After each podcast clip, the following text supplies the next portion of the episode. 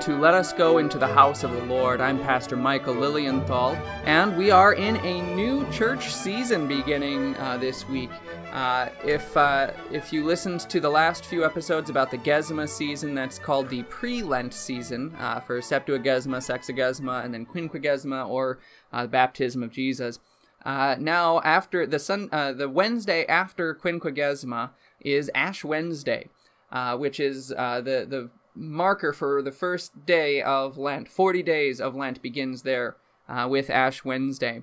Uh, now, we're going to be following a, um, a midweek series uh, at Our Savior's that uh, comes, uh, comes from uh, Northwestern Publishing House.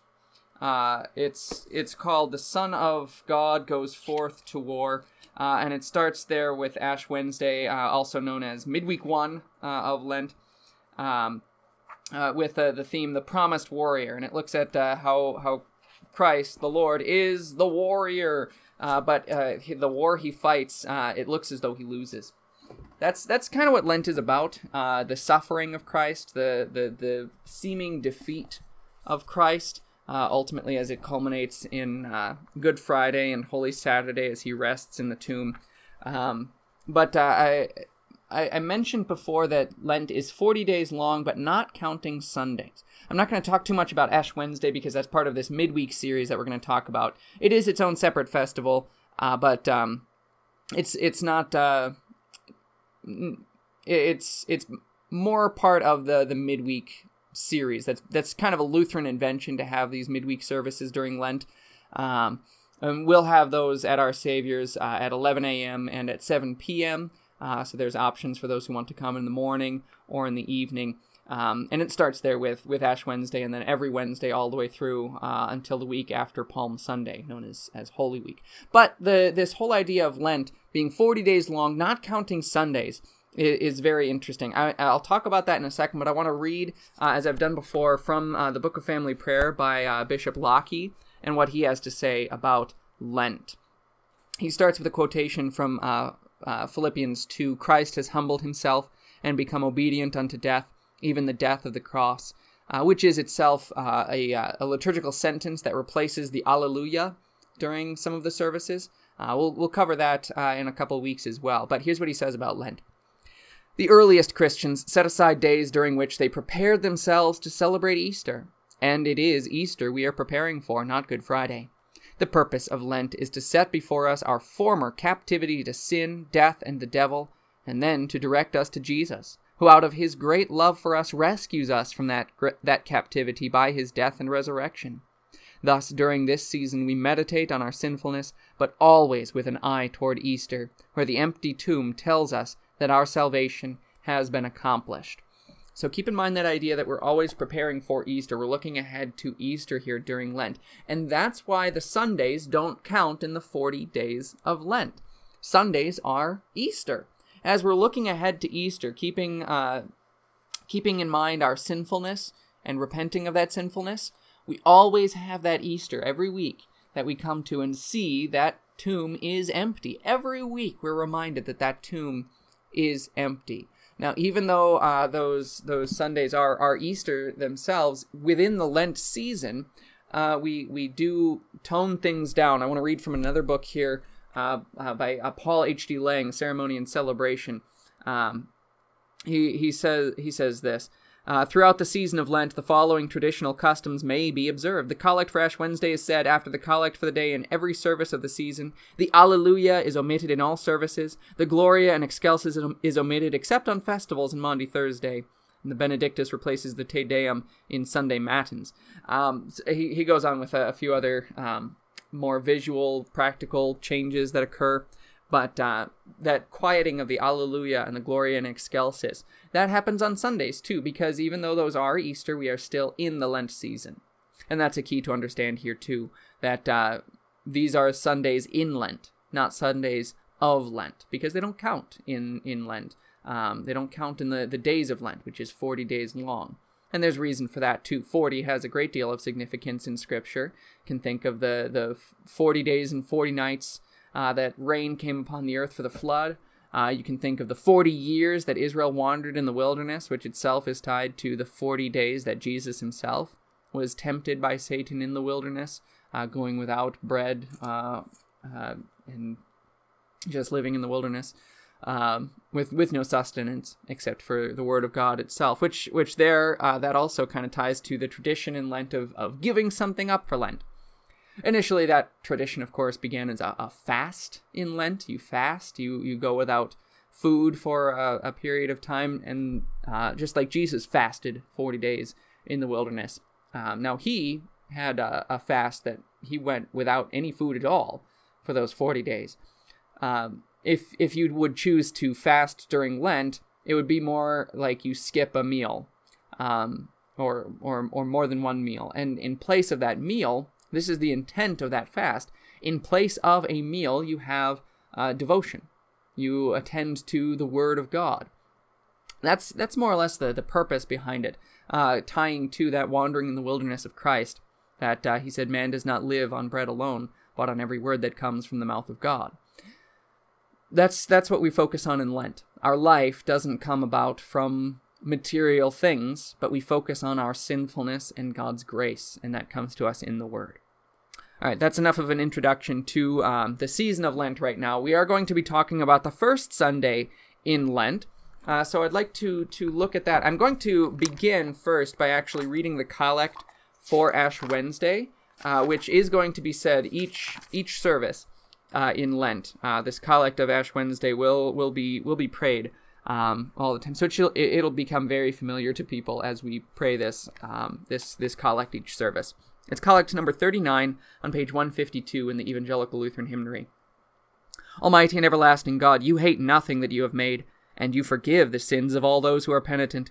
Create and make in us new and contrite hearts that we, worthily lamenting our sins and acknowledging our wretchedness, may obtain of you, the God of all mercy, perfect remission and forgiveness through Jesus Christ, your Son, who lives and reigns with you in the Holy Spirit, one true God, now and forever.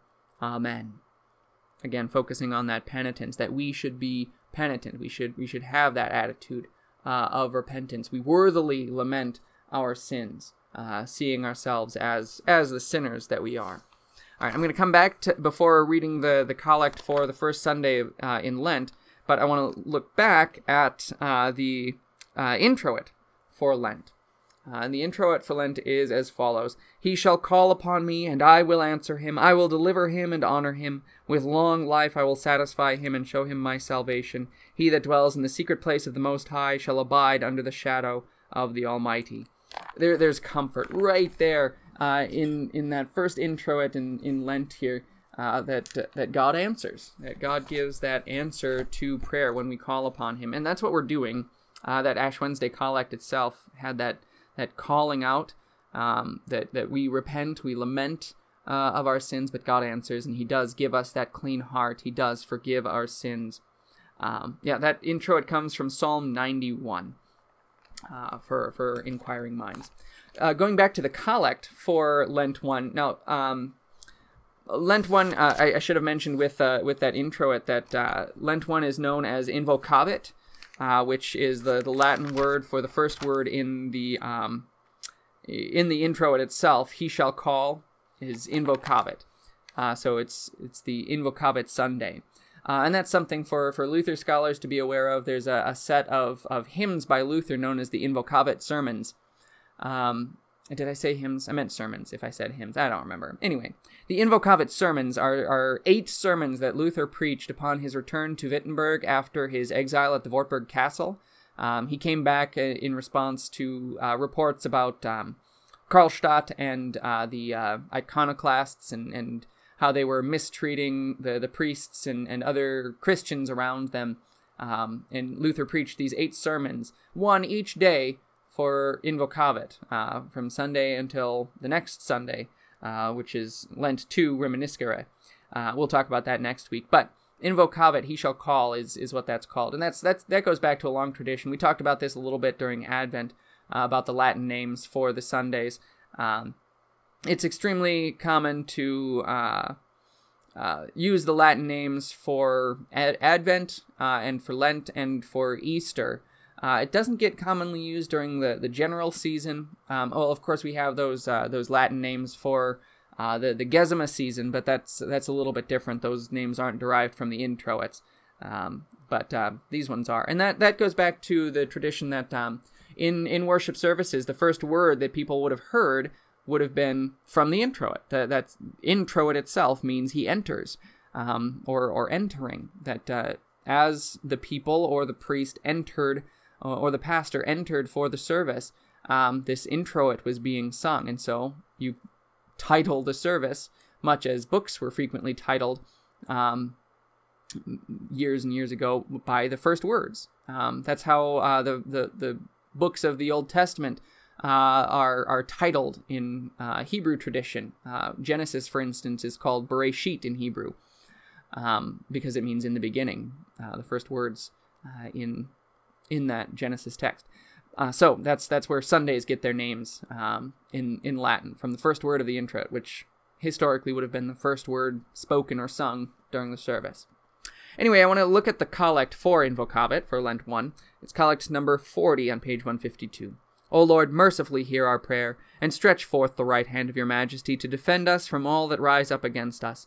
Through Jesus Christ, your Son, our Lord, who lives and reigns with you and the Holy Spirit, one true God, now and forever. Amen as we pray, mercifully hear our prayer. We know from the introit uh, that God does hear, that He will hear, uh, and He will give us that defense. And, and stretch forth the right hand of your majesty to defend us from all that rise up against us.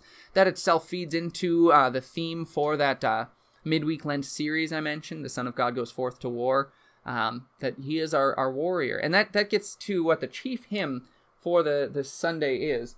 Uh, the chief hymn is hymn number 250.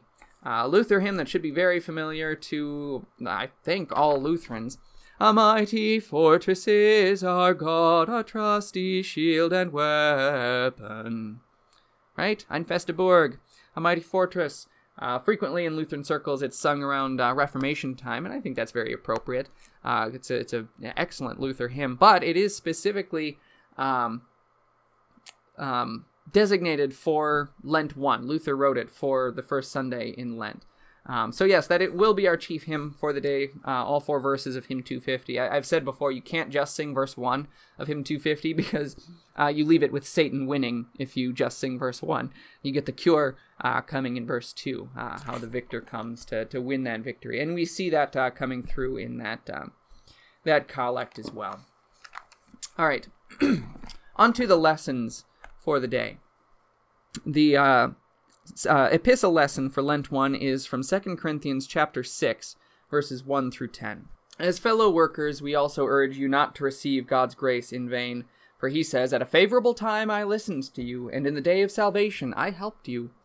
Look, now is the favorable time. See, now is the day of salvation. We are giving no one a reason to stumble in any way, so that our ministry will not be blamed. Rather, in every way we show ourselves to be God's ministers in great endurance, in troubles, in hardships, in difficulties, in beatings, in imprisonments, in riots, in hard work, in sleepless nights, in times of hunger, in purity, in knowledge, in patience, in kindness, in the Holy Spirit, in sincere love, in the word of truth, in the power of God, with the weapons of righteousness on the right and on the left, through glory and dishonor, through bad report and good report, treated as deceivers yet being honest treated as unknown and yet being well known, as dying and yet look, we live, as punished yet not put to death, as grieving yet always rejoicing, as poor yet making many rich, as having nothing yet possessing everything. I think this epistle lesson really does sum up the theme of the entire Lenten season, that uh, which is itself the theme of the theology of the cross. That we come in repentance, we come in humility down in the dirt. But in that, we also have that eye looking towards Easter, looking towards that empty tomb and the glory that comes with it. That's exactly what uh, Lent is all about, uh, and what this text is getting at too. We also get that uh, quotation from Isaiah 49 at the beginning At a favorable time I listened to you, and in the day of salvation I helped you. It's God answers. God answers that prayer. And this is going to tie to when we get to the Old Testament lesson I mentioned previously that now we're in the book of Exodus, uh, looking at that bondage to sin as Israel was bound to Pharaoh, but also we see that rescue coming. We see that deliverance uh, of God given to his people as he gives us that deliverance as well. Uh, and thematically, the Red Sea crossing is, is tied to resurrection and Easter and, and such, all, all anyway. But um, yeah, so now is the favorable time. Now is the day of salvation. Now, now, now, now, now we're in the New Testament. That means, look, we're already heard. We're already saved. And that means whatever difficulties come upon us, whatever struggles we face, uh, whatever persecutions attack us, we know we have the victory. We know that we can be uh, given security in Christ. We know that we're we're protected. We know that we're saved. Um, so yes, all right. That's the the epistle lesson. I want to go on now to the gospel lesson, uh, which is Matthew four one through eleven. I've hinted already at what this this lesson is, um, but again, it gives the the theme of the whole Lenten season. Uh, drives it drives it just right home. Matthew four 1 through 11. Then Jesus was led by the Spirit into the wilderness to be tempted by the devil. After he had fasted forty days and forty nights, he was hungry. The tempter came and said to him, If you are the Son of God, command these stones to become bread. But Jesus answered, It is written, Man shall not live by bread alone, but by every word that comes out of the mouth of God. Then the devil took him into the holy city. He placed him on the pinnacle of the temple, and he said to him, If you are the Son of God, throw yourself down. For it is written, He will command His angels concerning you, and they will lift you up in their hands, so that you will not strike your foot against a stone. Jesus said to him, Again it is written, You shall not test the Lord your God. Again the devil took him to a very high mountain, and showed him all the kingdoms of the world and their glory. He said to him, I will give you all of these things if you will bow down and worship me. Then Jesus said to him, Go away, Satan, for it is written, Worship the Lord your God, and serve him only. Then the devil left him, and just then angels came and served him. This Lenten journey is 40 days long, not including Sundays. And in these 40 days, we are facing the temptations of the devil, but also we're receiving the Word of God. That's what this lesson should really highlight for us. We, we see very emphatically how Jesus turns away from Satan's temptations and grasps onto Scripture, grasps onto God's Word. And that's an example for us, besides the fact that he did that for us uh, where we can't do it ourselves. But that's how we should view our Lenten journey now. Turn away from Satan's temptations, grasp the Word of God, see that as where our true nourishment comes from. That's where the practice of fasting has its great benefit. Um, it doesn't need to. It doesn't need to be done. I should say that. It, uh, Fasting is not a commandment. No one has to fast. It should be done voluntarily, if at all. But when it is done well, it should be done not to say, Look at me, I'm fasting, look how well I'm doing, but instead, it should be done for your benefit so that you focus less on your food and instead focus on the true food of God's word and sacraments and what He provides to you that way. Um, so that's the, the gospel lesson. Now, the Old Testament lesson, which is going to be from uh, the Old Testament lectionary once again, uh, for Lent 1 is from Exodus chapter 14, verses 5 through 31. When the king of Egypt was told that the people had fled, Pharaoh and his officials had a change of heart concerning the people. They said, What have we done? We have let Israel go. They will not serve us any more. So Pharaoh prepared his chariot and took his troops with him. He also took six hundred of the best chariots and all the other chariots of Egypt with officers over all of them. The Lord hardened the heart of Pharaoh, king of Egypt, so that he pursued the Israelites. The Israelites were going out defiantly. The Egyptians pursued them. All the horses and chariots of Pharaoh, his charioteers, and his army caught up with them where they were camping by the sea beside Pi Hahiroth, which faces Baal Zephon. As Pharaoh approached, the Israelites looked up, and there were the Egyptians marching after them. The Israelites were terrified and cried out to the Lord. They said to Moses, Was it because there were no graves in Egypt that you took us to die in the wilderness? What have you done to us by bringing us out of Egypt? Wasn't this what we said to you in Egypt? Leave us alone, let us serve the Egyptians, for it would have been better for us to serve the Egyptians than to die in the wilderness. Moses said to the people, Do not be afraid. Stand firm and see the salvation from the Lord, which he will perform for you today. For the Egyptians you see today, you will never see again. The Lord will fight for you. You must wait quietly. The Lord said to Moses, Why are you crying out to me? Tell the Israelites to set out. As for you, lift up your staff, stretch out your hand over the sea, and divide the sea, so that the Israelites can go through the middle of the sea on dry ground. I myself will harden the hearts of the Egyptians, so that they will go into the sea after them, and I will gain glory through Pharaoh and his entire army, through his chariots and his charioteers. The Egyptians will know that I am the Lord when I have gained glory through Pharaoh, his chariots, and his charioteers. Then the angel of God, who was going in front of the Israelite forces, moved and went behind them. The pillar of cloud moved from in front of them and stood behind them. It went between the Egyptian forces and the Israelite forces. The cloud was dark on one side, but it lit up the night on the other. Neither group approached the other all night long. Then Moses stretched out his hand over the sea, and all night long the Lord drove the sea back with a strong east wind and turned the sea into dry land. The waters were divided. The Israelites went into the middle of the sea on dry ground. The waters were like a wall for them on their right and on their left. The Egyptians pursued them, and all of Pharaoh's horses, his chariots, and his charioteers went after them into the middle of the sea. During the last watch of the night, the Lord looked down from the Egyptian forces from the pillar of fire and cloud. Then he confused the Egyptian forces. He jammed their chariot wheels, and they had difficulty driving them. The Egyptians said, We must flee from Israel, for the Lord is fighting for them against Egypt. Then the Lord said to Moses, Stretch out your hand over the sea, and the waters will come back over the Egyptians, over their chariots and their charioteers. So Moses stretched out his hand over the sea, and at daybreak the sea returned to its normal place. While the Egyptians were fleeing from it, the Lord threw the Egyptians into the middle of the sea. The waters came back and covered the chariots and the charioteers, the entire army of Pharaoh that went into the sea after the Israelites. Not even one of them survived. But the Israelites went through the middle of the sea on dry land and the waters were like a wall for them on their right and on their left. On that day the Lord saved Israel from the hand of the Egyptians, and Israel saw the Egyptians dead on the seashore. Israel saw the mighty hand which the Lord put into action against the Egyptians, and the people feared the Lord and believed in the Lord and in Moses his servant. Another um, rather long text, but uh, it's not inappropriately long uh, we get this this great historic text uh, of the crossing of the Red Sea. You're probably familiar with this if you've seen like uh, the Ten Commandments with Charlton Heston or uh, the Prince of Egypt, that uh, animated movie. Um, this is depicted with the crossing of the Red Sea. It's it's a very familiar story. Most Sunday school children are are familiar with this very intimately. Um, but uh, there, there's a great deal of, of meaning behind it. Israel had been purchased from Egypt. Israel had been saved. They they were guaranteed by God the promised land, but now it looks as though they're going to fail. It looks as though they're going to die. They've got the sea on one hand and Pharaoh on the other. They're literally caught between the devil and the deep blue sea.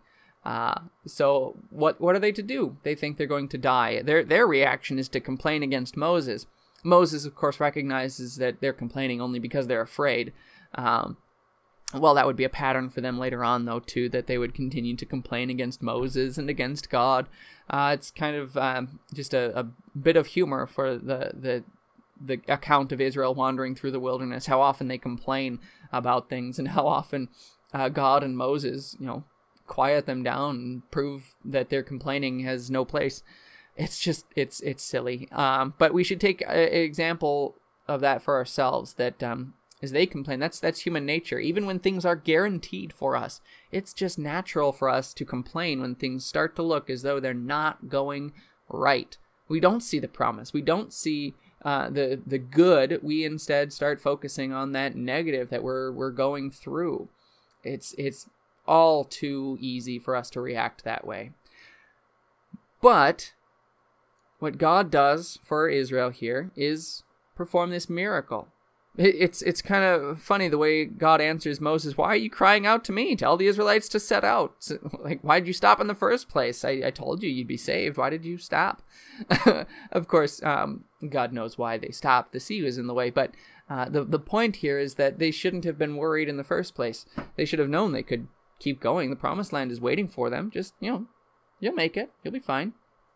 And he he proves that promise to be true uh, when he destroys Egypt in the Red Sea. He washes them away as the people of Israel walk through safely. Another, it's a picture of baptism again, uh, something that we return to in our repentance every day. When we repent, when we confess our sins to God, we are returning to our baptism, returning to that time when the old Adam in us was drowned and the new man in Christ was raised to life. That is a guarantee for us. We return to that guarantee that we are saved. We are given that eternal life it's ours. It is not going to be taken away from us. When we return in repentance, it's a, a reminder to us that uh, God still extends his grace and still keeps that promise to save us that he gave us in our baptisms, uh, an account of his son's death and resurrection. And so, what the people of Israel are, are encouraged to do here is to look back at the promises of God that happened on the Passover as they move forward now and even face this difficulty and this temptation. Uh, keep moving forward, keep heading straight ahead, uh, and and receive that that victory uh, over over these enemies and over all enemies. Uh, just as Jesus defeated Satan in the wilderness, so Israel defeats Pharaoh in the wilderness here, and it's done not by their strength, but by God, by God's working uh, for Jesus through through the Word very explicitly. Uh, and here again, it's through the Word, but through the prophet Moses that that victory is accomplished. All right, I, I want to highlight uh, how this service is going to go. Uh, we'll be following Rite One since it's the first Sunday of the month, um, the whole thing, so including the, the service of Holy Communion. The service uh, begins with the opening prayer, that's not going to change, and then the intro, entrance hymn and the introit. We'll keep all that. Uh, we'll do the confession of sin here, and the Kyrie eleison, followed by the absolution. Then the first change is we don't sing the Gloria in Excelsis Deo, just as we didn't sing it in, in Advent either. Uh, we instead go straight to the salutation after the absolution. Go to um, the Lord be with you and with your spirit. And then the pastor will pray, pray the uh, collect. Congregation sings the Amen. Uh, we'll have uh, the epistle lesson uh, read, followed by a psalm. And I should look at uh, what psalm is designated for this Sunday and see if it is available after all. Uh, yeah, it's the psalm from the intro, which is very uh, normal. Psalm 91, and that is available for us. Um, so we will do that. Psalm 91 um, is uh, on page 186. It goes according to tone 3. Uh, so, He who dwells in the secret place of the Most High shall abide under the shadow of the Almighty. Um, so yes, it's 16 verses, but uh, for this uh, first Sunday in Lent, I think that's very appropriate um, to have one that's maybe a little bit longer than than we might be used to. Um, but uh, yeah, it should be should be fine. Uh, so epistle lesson, Psalm 91, then uh, the gospel lesson, followed by the Nicene Creed. After that comes the chief hymn, which will be 250. Uh, I'll choose the other hymns in a moment here. after that comes the prayer of the church. Now, uh, for the prayer of the church, there is one printed in the hymnary on pages 48 and 49. Uh, it does mention that uh, other other forms of the prayer may be used, including the litany or the suffrages. Uh, we are going to use the litany uh, for our prayer uh, of the church, and that's on page 137. And it's it's a, a long responsive prayer that emphasizes Kyrie eleison, Lord have mercy upon us. So very keyed into that penitential character of the the season. Um, and then there are uh, uh, brief collects that follow at the end uh, of that prayer as well. So we'll be going through all of that. Um, so yeah, pages 137 through 139 as the, the litany. After that, the apostolic benediction comes. Uh, then we receive the offering, and we go then into the service of Holy Communion with the preface, the proper preface, uh, then the Sanctus, the exhortation and Lord's Prayer, the words of institution and Agnus Dei, the distribution with hymns there, uh, and the dismissal, followed by a hymn of thanks, the collect of thanksgiving, benediction, closing hymn, and closing prayer. So the there are only a couple of little changes here to Rite One. Um, especially the big one is is uh, that that exclusion of uh, the Gloria in Excelsis Deo, uh, and then replacing the prayer of the church with the litany uh, in there. So I, have mentioned one hymn that we're going to sing. The chief hymn is uh, hymn 250. Uh, then we got to look at uh, what other hymns we're going to, to sing here. Uh, I want to look at uh, what Lent 1 hymns uh, are familiar to the congregation so that we can sing some of the ones that, that people know. And it looks as though there is one in particular that is an excellent hymn. Hymn number 252 is I Walk in Danger All the Way. Um, it's got six verses, so it's one that we can divide a little bit. Uh, and uh, oh, it's it's just a, a, perfect one. It talks about the danger of Satan, the, the, danger of sin, the danger of death, but how we are protected by uh, by angels that walk with us, uh, just as the angels ministered to Jesus in his temptation. Uh, we're protected by Jesus, and we are on our way to heaven. We have that guarantee. Um, so we might uh, conclude with with this divided uh, over the hymn of thanksgiving and the closing hymn. So I'll do 252 uh, 1 through 3 for the hymn of thanksgiving, and then 252 uh, 4 through 6 for the closing hymn. What that does, dividing it that way, is we get the dangers, the first three verses, and then the, the cures or the solutions, the last three verses. Uh, but having them so close together uh, will avoid, um, I think, any, any worry that we're just leaving on a negative note uh, after the first three verses.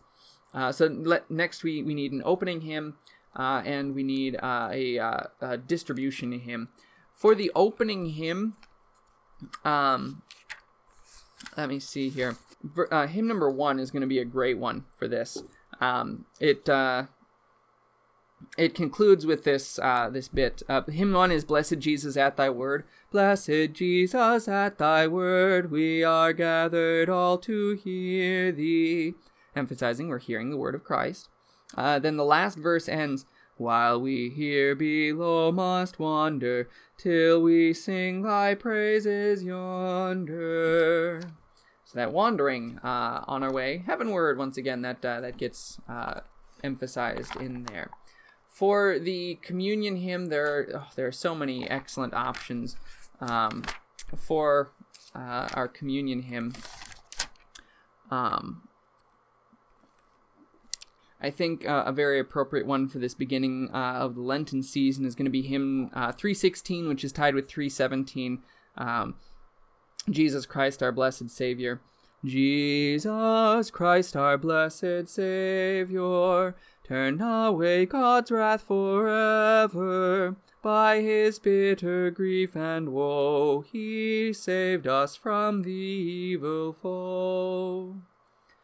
Um, gets across that idea of the, the combat and the evil foe, Satan, once again, which is uh, um, depicted also by Pharaoh and his armies uh, that save salvation from that that evil foe. But it highlights the passion of Christ, uh, and it highlights that uh, we receive uh, a balm uh, in in this this sacrament as well.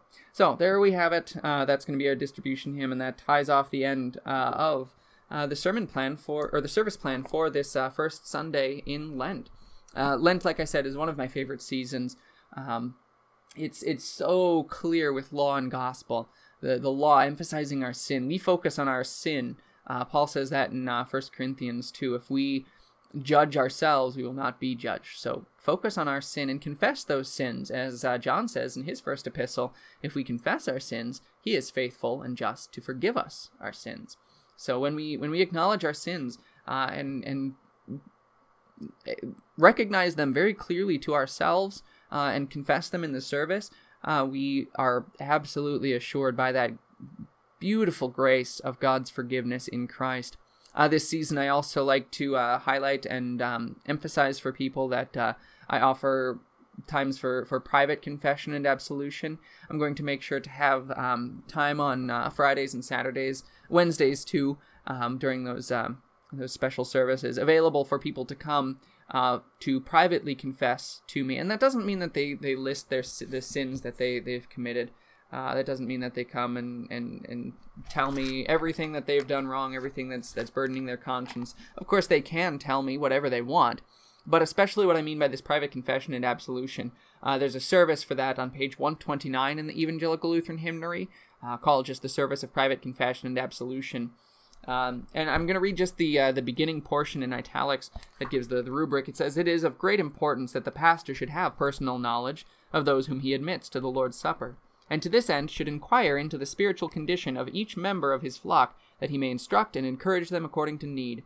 Christians who desire to grow in knowledge and grace should use this privilege to meet personally and privately with him who is called and appointed to watch for their souls, that the great consolation afforded by the Word of God may be ministered to them individually. Pri- private absolution is a service provided by the Church for such personal and individual ministration of the gospel. The absolution is to be offered to those who are in the communion of the Church as often as they request it.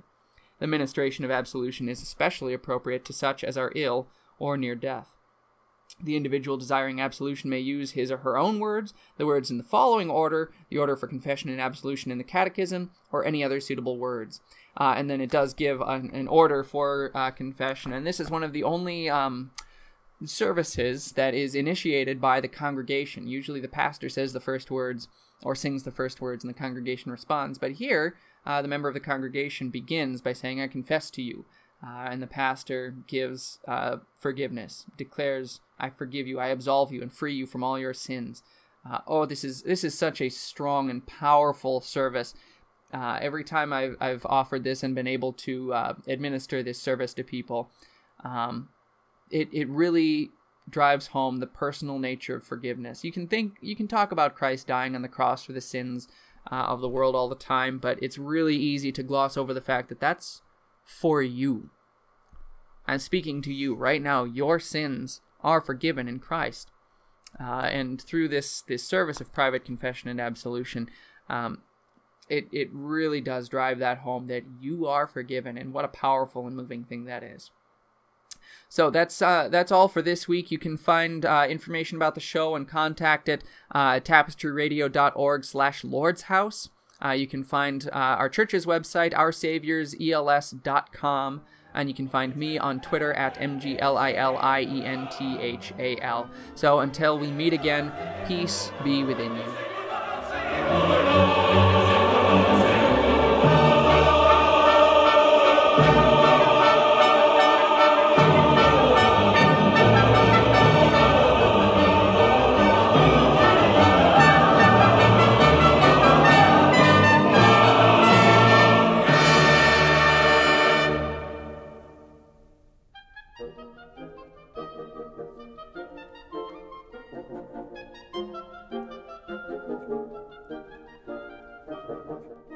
Obscurantism and obfuscation.